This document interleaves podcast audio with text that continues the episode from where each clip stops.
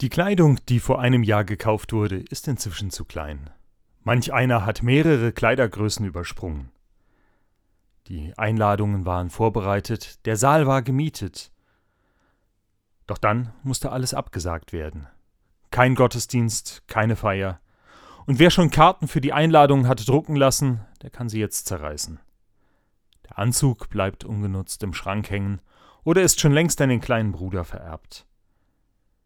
Seit einem Jahr warten unsere Konfirmandinnen und Konfirmanden darauf, dass sie konfirmiert werden. Gerade haben wir den Termin ein weiteres Mal verschieben müssen. Haben Sie sich schon mal richtig abgemüht und mussten am Ende feststellen, Sie hätten sich die Mühe auch sparen können? Dieses Gefühl kennt vermutlich jeder. Allein in den letzten Monaten dürften viele Menschen ihre Zeit und Energie aufgewendet haben, ihr Geschäft, ihre Freizeit, ihre Familienfeiern zu planen um letzten Endes ausgebremst zu werden. Jesaja erzählt seinen Landsleuten, dass Gott selbst dieses Gefühl kennt. Dies tut er auf einem großen Fest, bei dem alle zusammenkamen, um zu lachen, zu tanzen und miteinander zu feiern.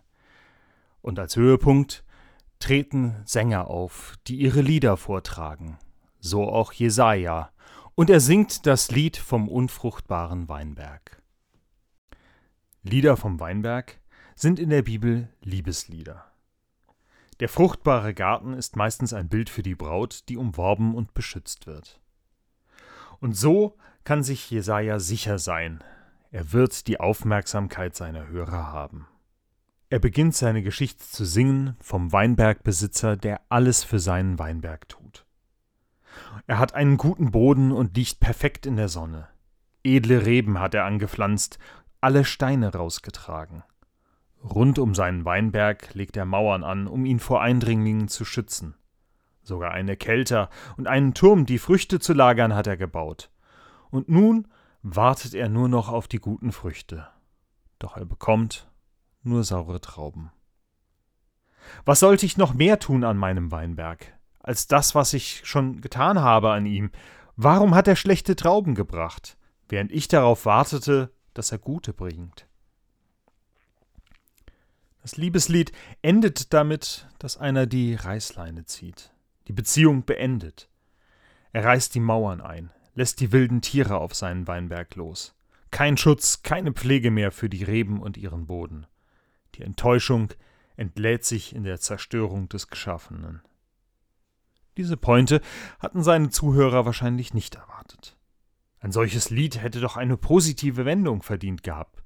Stattdessen setzt der Prophet noch einen drauf. Der Weinberg, das seid ihr. Gott hat sich um euch bemüht, und ihr sucht nur euren eigenen Vorteil. Er wartete auf Rechtsspruch, und siehe, da war nur Rechtsbruch. Ihr bringt saure Früchte. Warum sollte Gott sein Volk vor den Gefahren von außen beschützen, wenn sie doch nicht einmal untereinander gerecht und gnädig handeln können? Gott hat Ansprüche an das Volk Israel.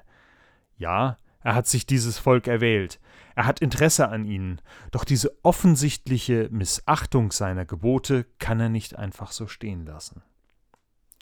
Er hat für die äußeren Bedingungen gesorgt, Israel hatte schon lange Zeit Frieden. Doch die Friedenszeit verschlimmert nur die Ungerechtigkeit im Land. Diejenigen, die zu Geld kamen, die kauften den anderen die Lebensgrundlage weg.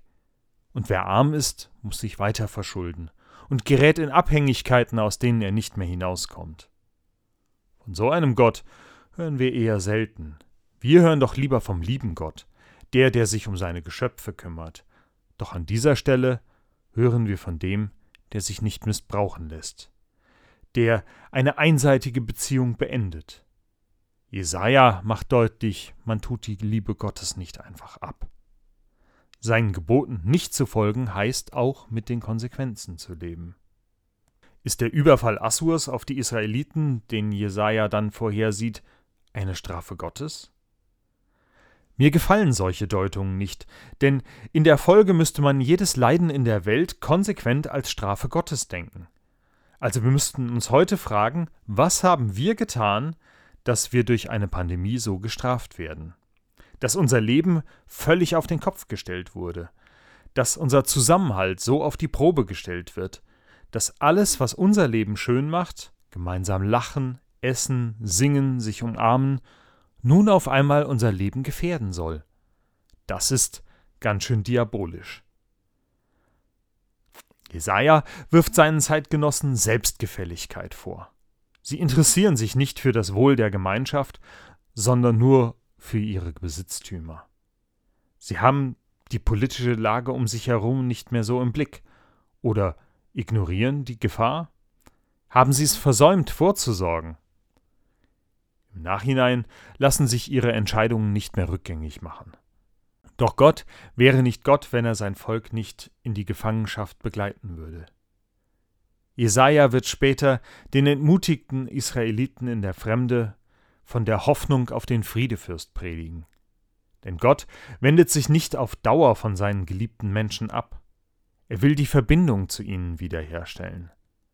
Warum sonst kommt er in Christus zu den Menschen und begibt sich auf den Weg durch alles Leiden?